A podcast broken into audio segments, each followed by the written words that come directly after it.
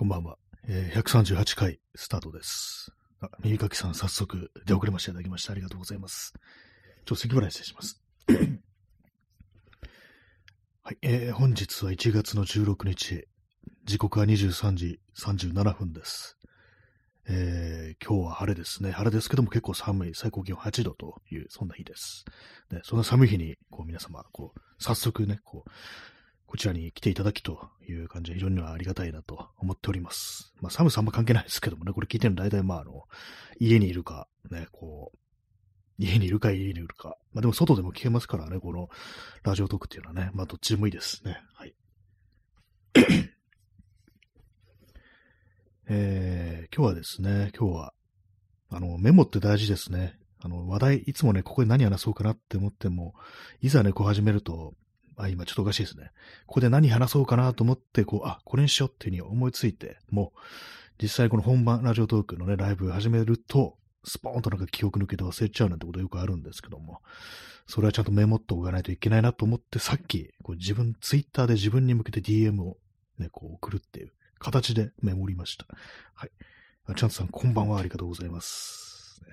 今日もね、夜になりましたね。なんかね、毎日夜来ますよね。驚きです。本当。P さん、今宵は、ね、ありがとうございます。今宵は、ね、こんばんはを感じするとこうなるんでしょうか。多分ならないと思いますね。今宵っていうね、聞くと、あの人の曲を思い出します。Tonight the Night。これ、放題が、今宵、その夜っていうね、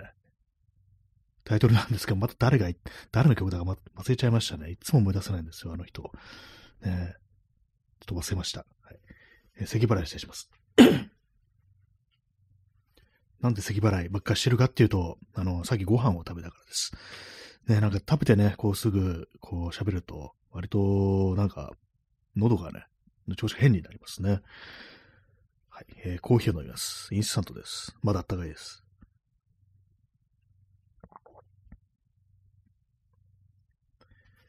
ね、今さっきね、から、Tonight the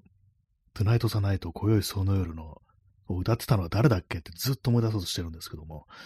思い出せません。ね、スモールフェイシズってバンドありますよね。昔のイギリスのでしたっけ。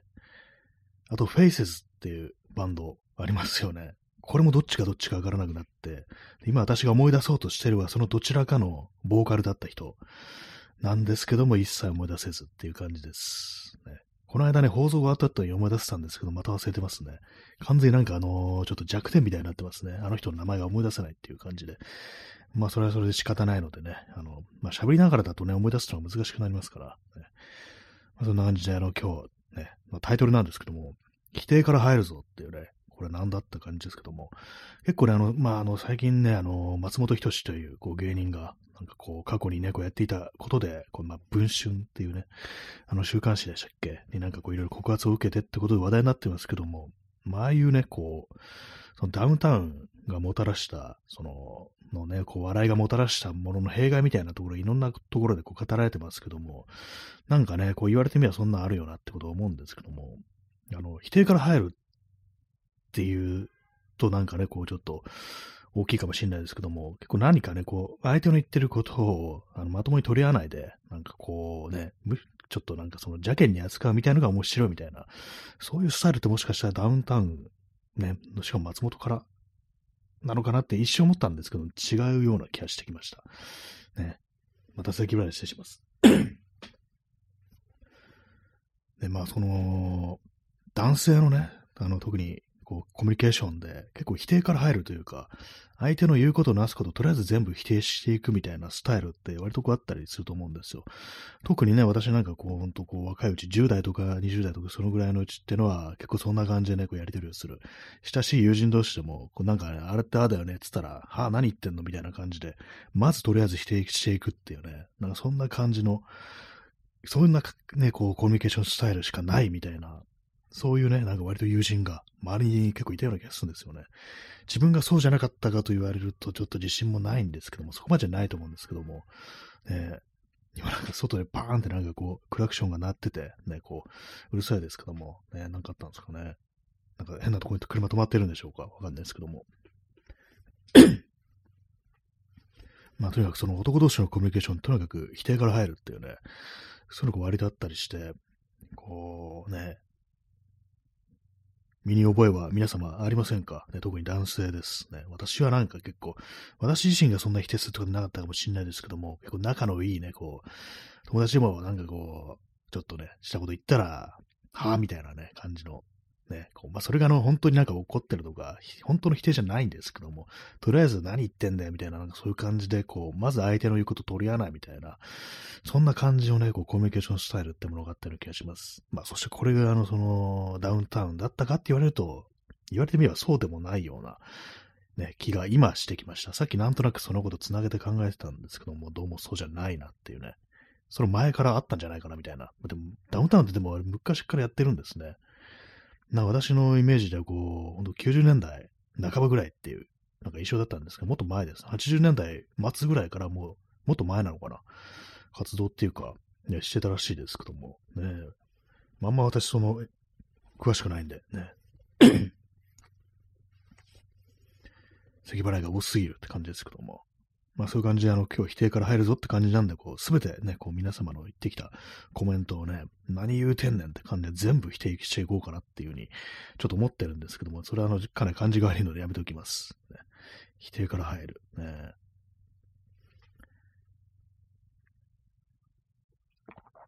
なんかこの話もっと膨らむかなと思ったらあんま膨らみませんでしたね、ちょっとね。ね、なんかざっとさっきね、メモったっていう自分に向けて DM をね、こう発射したんですけども、ね、そこに書いてあるのが、こう、否定のコミュニケーション、松本、スタジオ個人練習っていう、ね、なんかこれが今日話そうって思ったことのね、こう、メモなんですけども、何を言ってるのかって感じですよね。まあ、そんな感じです。ね、スタジオ個人練習って何って感じですけども、最近この間スタジオにね、バンドの練習に入って、やっぱりなんかこう、練習、やっぱちょっとしておこうという感じでね、その、みんなで合わせる前に一人で練習っていうね、自分でね、なんかこう、家でこう練習してるのもいいんですけども、そうすると結構ね、あんま音出せないっていうか、まあ、ヘッドホンとかイヤホンとかね、こうしてればいいんですけども、でもね、歌はちょっとね、練習するのハードル高いっていう感じで、これはちょっと一旦ね、スタジオで個人練習しないとちょっと難しいかなっていう感じなんで、ね、ちょっとそれ考えてるって話です。チャンツさん、自分に DM をくれるんですね。便利そう。そうですね。私は結構ね、メモにね、使ってますね。まあ、他のなんかいろんなメモアプリとかあるんですけども、なんかこれが一番早いっていう感じするんですよ。ね。ツイッターのアプリってのは本当なんか外でもね、しょっちゅう見るもんですから、それもあってね、これ DM の欄が一番確認しやすいってことで、だから Google Keep とかそういうのがあったりしますけども、そっちもね、使ってはいるんですけども、やっぱりこう、ちょっとした、ほんとなんか、一言だけとかだと、自分に DM を送るっていう感じで、こうね、リマインドすることが、まあ、ちょっと多いですね。正しい使い方ではね、ないですけどもね。ストローさん、出遅れました。ありがとうございます。ね、今日もやっております。ね、11時、35分ぐらいから始めたんですけども、ね、今日は否定から入るぞという感じで、ね、別に入らないですけども、まあ、そういう感じでね、今日もよろしくお願いしますという感じでございます。スタジオの個人練習ですね。これね、なんかもう、1時間600円ぐらい、ね、600円か700円ぐらいで、こう、一人でこう入れるんですけども、やっぱその前に会員登録みたいなのしなきゃいけないみたいで、それでね、何時間か前に、そのスタジオにこうメールをね、送ったんですよ。メールっていうか、ね、自分のメールアドレスを登録したんですけども、そしたら、メールが返信されてくるんで、そこからの URL 飛んで手続きしてくださいっていうこと書いてあったんですけども、一切その返信がないという感じで、ね、このスタジオどんなシステムを使ってるんだろうかっていうね、感じなんですよ。迷惑メールにも入ってないしっていう感じで、なんかね、こう、直で行くかみたいな感じになっちゃってますね。まあ、スタジオね、近いところがね、個人練習するんだったら近いところがいいですからね、こういつも行ってるスタジオだと、ちょっと距離がこう、ありますので、ね、まあ、それもあって、こう、近場でなんかないかなと思ったら、なんかいくつかこうあるんで、そのうち一つにね、ちょっと登録してみようかなって感じで、こう、メール、アドレス登録したっていう、ね、感じなんですけども、返事がないと、そういう感じですね。そうなんですよね、こう、練習、ね、歌はね、ほんとなんかまあ、このね、ラジオトークとかでもね、こう、ボソボソっとね、なんか日当たりみたいなことやったことありますけども、やっぱりボソボソっちゃ、ちょっと練習にならないっていうか、まあ、本当に上手い人だったらそれでもいいのかもしれないですけども、私はなんかね、こう、あんまこう、歌とか歌ったもんことがないもんですから、ちょっとね、大きい声出さないと、だから慣れることができないっていう、そういうのがこう、あるんで、やっぱりこう、スタジオでね、あと恥ずかしいから、ね、スタジオ入ればね、こう自分の弾いてるギターの音だとか、まあ、かけてる、ね、音、音楽、ね、バックの音、そういうのが、でかい音出しちゃえば、自分の声ってある程度ね、こう、書き消えるっていうかね、こうちょっと小さくなるんで、そんな恥ずかしさ感じないで済むんじゃないかなっていうのがあって、まあちょっとスタジオで個人練習してみるか、みたいな、まあそういうところでございます。ね、まあでも登録ができてないんですよね。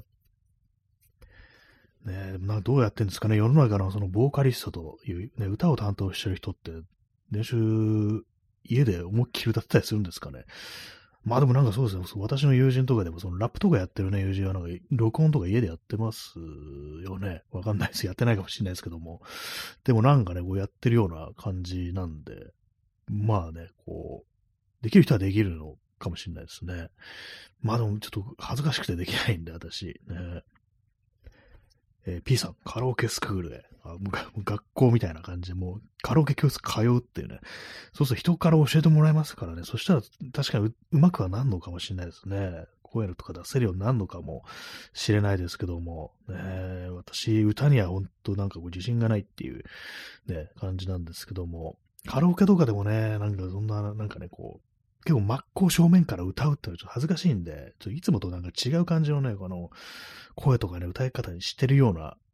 ところがあるんですよ。ね、やっぱなんかこう、恥ずかしいっていう気持ちが非常に強いんでね、自分の声とか。まあこのラジオトークとかやることによって多少はこう慣れましたけども、多少っていうか結構慣れましたけども、そうなんですね、このね、ラジオトーク、そのコロナ禍以降一切そのカラオケみたいなところ行ってないんで、要はね、このラジオトーク、以降、その人前で歌うっていうか、まあ友達の前とかですけども、歌を歌うってことで、ね、やってなくって、で、この間ね、そのスタジオでね、こう、すっごい久々にね、なんかそういうことをしたんですけども、やっぱその恥ずかしさみたいなものは、でっかい音が鳴ってるとある程度書き消えるなっていうね、そういう感じがありました。ね、まあカラオケスクールね、行けばね、こう確かにありなのかもしれないですね。ボイストレーニングみたいなものを受けてみるっていうね、急になんだって感じですけどもね。まあね、なんかそういう感じでね、なかなか難しいなと、練習はと思ってるところでございます。そう、自分の声みたいなものをね、そもそもあんま把握してないっていうのがそもそもこうあると思うんですよね。高さとかね、なんかいまいちわからないですね。この間そのスタジオ行った時も、なんかね、こう、1オクターブね、最初低くね、こう歌って、そうなんですよ。それがなんか自分にの高さなのかなと思ったんですけども、ちょっとなんか低すぎて通らないなと思って、1オクターブ上げたら、それでも全然まあ大丈夫だったんで、で、録音したの聞いたらね、確かこっちの方がまだ正常に近いなと、最初の1オクターブ低いのは明らかになんかおかしいぞこれっていうね、低すぎてっていう感じだったんでね、なんか自分の声ってなんかこう把握できないんだなってね、その時今更ながらこう思いましたね。はい。まあそういうわけで、個人練習はね、ちょっとやろっかなっていうふうにこう思ってます。やっぱ練習こうしないとダメだなって思いました。こうね、さっきもちょっとギターとか弾いてたんですけども、弾きながら歌うというのはこれがまた難しく、ね、こうあれ、最初なんかこれ全然できないと思ってたんですけども、結構何本ともね、こう練習というか、ね、こう練習っていうか、まああんま考えずに弾けるようになるぐらいまで、こう覚えると、そうするとね、なんかこう、歌のタイミングがずれるみたいな。歌か、まあ、ギターのタイミングがずれるってことがあんまなくなってきたので、まあ、反復の練習ってやっぱ大事なんだなって、こう、当たり前ですけども、今更ね、思いましたね。練習が大事ってことを今更思うっていうね、まあ、当たり前じゃないかって感じですけどもね。はい。まあ、そんな感じでね、こう、否定から入るっていうコミュニケーションスタイルがかつてのね、こう、今もあるのかもしれないですけども、ね、こう、古いタイプの男性性みたいなものは、そういうね、お互いの言うことを否定していくっていうね、こう、まああれですよね、なんか、罵るのみたいのが当たり前になってるコミュニケーションっていうのは、こう、あってると思うんですよ。ね、それがなんか気の置けない関係だみたいな風に思ってるっていうのは結構男の間だとね、割とあると思うんですけども、これがね、なんかもし一緒に何かするとき、ね、まあ今の例に例えると、こう、バンドとかやるときに、お前下手くそだな、みたいなこと言ったりするっていうね、そんな人もいるんですかね。いたのかもしれないですね。今どうなんでしょうか。ね、わかんないですけども。だから、でもなんかやっぱりそういうのね、良くないですよね。なんかこう、素直じゃないっていうのがね、良くないってことに、こう、今更なんか気づいたなっていうふうに思います。本当なんかね、虚勢を張ってるっていうね、自分の若い頃を振り返ると本当そういうことね、よくあったなと思いますね。思ってもないことをね、ひどいことを言ってみたりだとか、そういうことはね、まあしょっちゅうしたりっていうのを思ったんですけども、まあ、この流れでですね、あれです、たまたまね、こうツイッターに流れてきたツイートで、多分なんか映画関係の人なのかな。まあ、なんかその映像関係のなんかやってるね、こう人で、前になんかね、こう、ある、こう、有名人、ね、多分芸能人ね、とか俳優さんとか、まあ芸人さんとか、なんかさんつけちゃいましたけども、そういう感じの人と会った時に、なんか、その人がすごくなんか、ちょっと変なサービス精神がある人で、ずーっと下ネタを言ってるっていう人で、それがなんか本当こう、ハラスメント的な感じじゃなく、本人はそういう感じじゃなくって、ただひたすらなんかそういうふうにこう、笑わせようと思って言ってるっていうね、なんかそういう感じでこう言ってる人だったけども、もう正直かなりその、しょうもない下ネタとか、下品なこと言ってるのが、すごい、なんかもうきつくなったって話をしてて、なんかこれちょっと自分になんか、ある程度刺さるなみたいなこと思って、この放送でもそうですけども、でなんかくだらん下ネタを私は結構言ってしまう傾向にあるっていうね、まあなんかね、いかんなって思いましたね。そうなんですよね。私はかつて信じてました。下ネタは誰も傷つけないっていうね、他の、ね、ネタに比べて、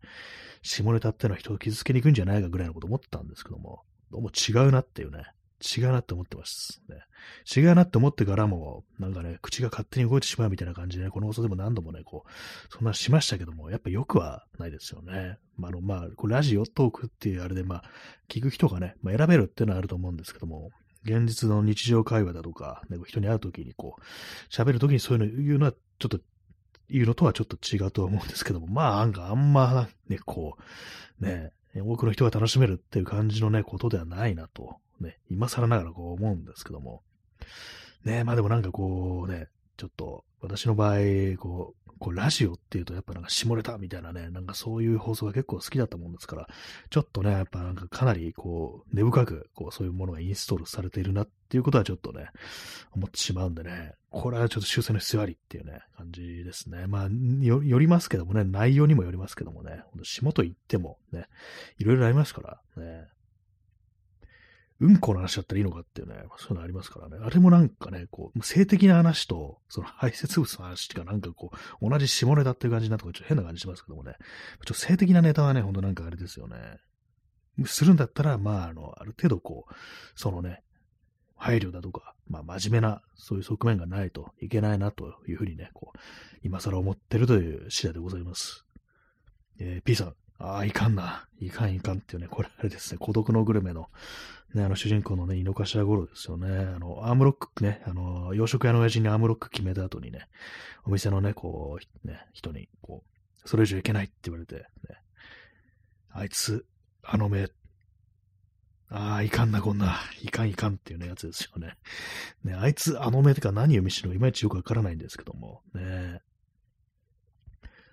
P さん、下ネタ、共犯意識の強要という側面があるかもしれません。なんか、それはそう、あるかもしれないですね。なんかね、こう、やっぱ何かね、こう、行った時に、完全にね、一人の世界というよりは、相手がどう反応するかとか、どう思ってるかみたいなこと、やっぱなんかうっすら頭にあるみたいな、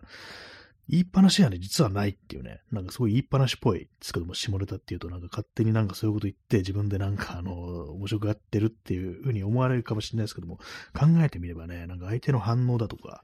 ね、お前もね、そう思うだろうとか、ね、このネタ通じるだろうみたいなね、なんかそういうのがちょっとあるかもしれないですね。それは確かになりそうです。共犯意識。あとね、下ネタ言うときっていうのは、ちょっと怒りみたいなものをね、私は含んでると思うんですよ。なんかこの上品そうなものを、怪我したいみたいなね、なんかそういう気持ちってね、こう言ってて恥ずかしい限りですけども、なんかあると思いますね。やっぱなんか私そういうことをね、言いたくなるのって、ちょっとなんかね、こう、イライラしてる時とかに、そういうなんかめちゃくちゃなこと言って、もう本当にこう、それこそめちゃくちゃにしてやろうという、なんかそういう意図を持って言うときが割とあるようなこう気がしますね。特にツイッターみたいなところで、下品なこと言ってるときってのは、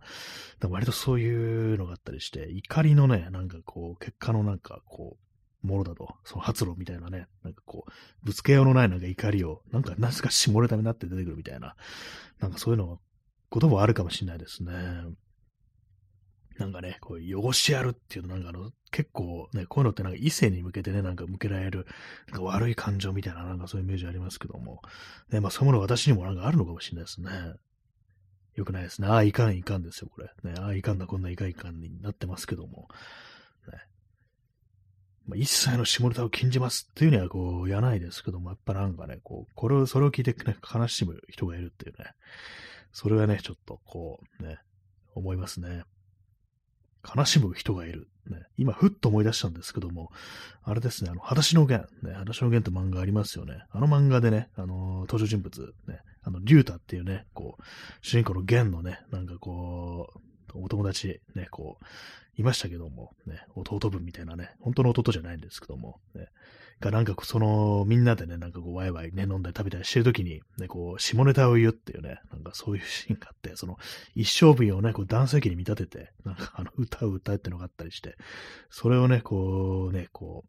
誰だったかな、弦だったか、弦じゃなくて結びの方だったから、たしなめるっていうね、やめやり歌っていうね、そんな、ね、こう下品なことがあってね、カツコって、まあその女の子がね、いるんですよ、その集まりの中にね。カツコがね、こう悲しい顔しとるじゃないかっていうね、なんかそういう話がありましたけども、ね、今なんかそれを思い出しました。ね、悲しいっていうね、下ネタを見て悲しむっていうね、下品すぎて悲しんどるじゃないかっていうね。耳かきさん、下ネタって男の子だよなって、これもあれですね。孤独のグルメですね。元ネタはね、孤独のグルメのあれ、ソースの味って男の子だよなって、そういうシーンありましたけども、そんなことはないだろうと思いますけどもね。女の人も別にソースはって感じですけども、なんとなくわかりますよね。まあ、その感じ、下ネタって男の子だよなっていうね。まあ、それはね、なんかその感じありますよね。やっぱね。ね、本当はなんかね、男の子でもね、やっぱ下ネタ全然ダメだっていう人ね、の方が多いのかもしれないですね、やっぱりね。なんか今日っていうか、昨日か、そのツイートで読みましたけども、やっぱいろんなところですごく人いるけど、ずっと子供の頃から、そういう下ネタって嫌だったっていう風に書いてて、うん、まあそうだよなっていうね、のがありますからね。やっぱりでもなんかね、そう自分のその学校とか通った時代、ね、10代の頃とか思い出してみると、やっぱそういうのね、絶対に乗ってこないね、こう、クラスメートとかやっぱいましたからね、嫌だったんだろうなっていうね、それは本当なんかこう、思いますね。今から電話かけて謝ろうと思います、ね。今からって言って、中学生の時のことを急に謝るって怖いですよね。この夜中にね。あ、今ちょうど0時になりましたね。1月の17日になりました。ね、もうね、2024年がもう3分の2終わったという感じですね、これね。で、まあ、こういうなんか意味のないなんかことを言うの何なんですかね。下ネタじゃないだけマシですけどもね。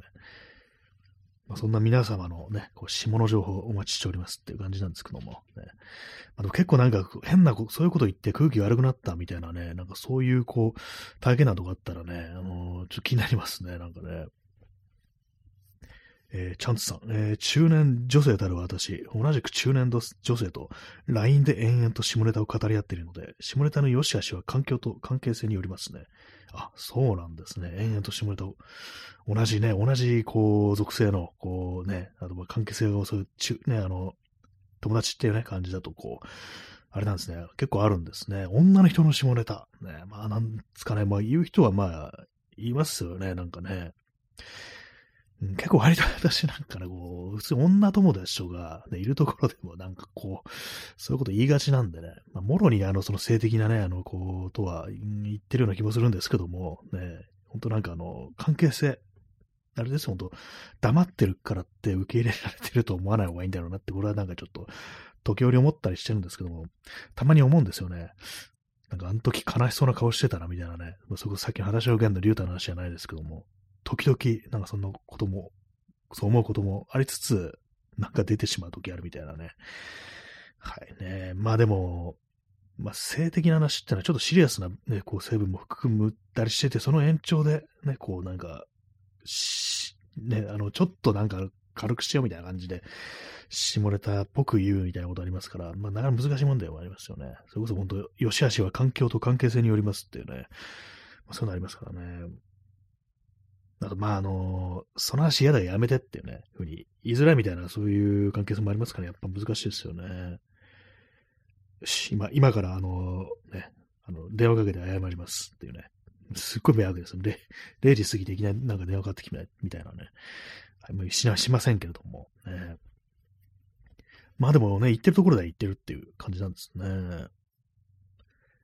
ソロモさん、下ネタを言って申し訳なかった。香りの発表会には俺も行きたいって、これもなんか、これは孤独のグメじゃないんですけども、同じね、谷口二郎がこう絵を描いて作画してるっていうね、散歩物って漫画でね、こう、出てくるね、ワンシーンですね。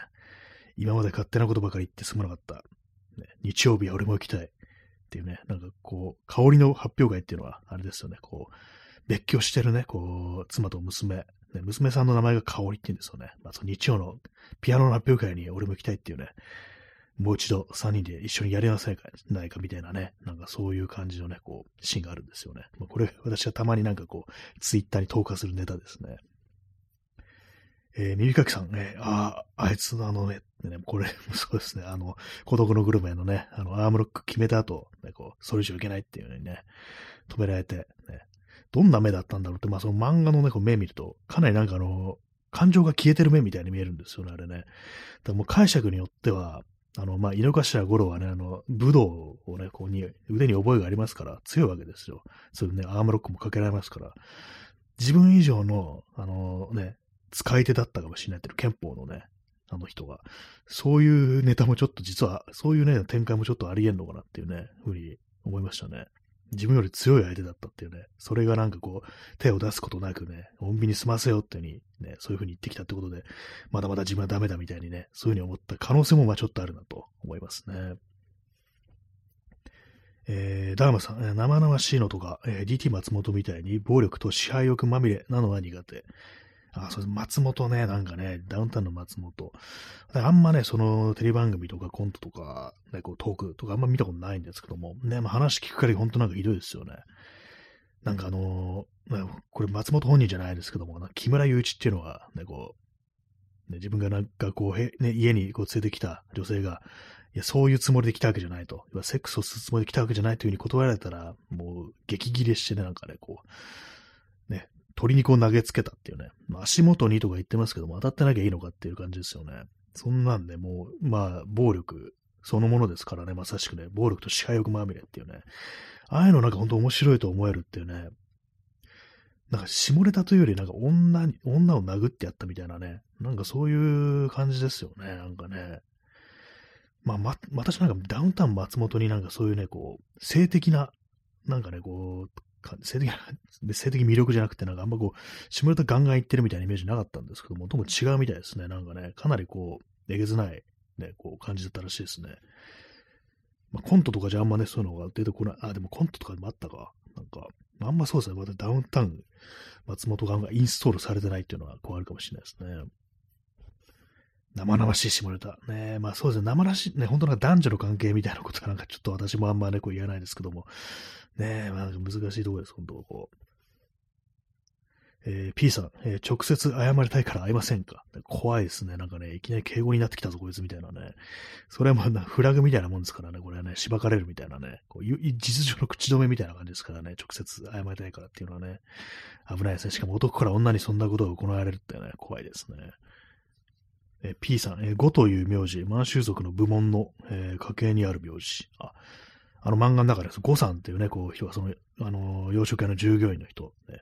呉さんっていうね、人なんですけども、名前が。そうなん、じゃあ、本当になんかね、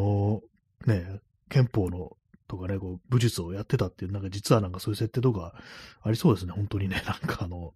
久住正幸原作ですからね、割となんかそんなこう、ネタを盛り込んでいったのかなっていうね、それちょっと思いますね。はい。まあ、そういうわけでね、なんかこう、あんまこう突っ込んだ話にはならなかったかもしれないですけど、まあちょっとそんなことを思ってるという感じで、これでも掘り下げていくとなんかね、こう、いろいろね、なんか語るべきことがこうあるかもしれないですね。下ネタというものは何なのか、まあね、ハラスメントってものに直結してくるようなね、話題ですからね、本当にね。しかも男女というものがね、こう、一度に返したところはそういう風になればって感じですよね。気をつけなきゃいけないっていう、まあ、話をね、ちょっと今日はさせていただきましたというところで本日終わりたいと思います。それでは、さよなら。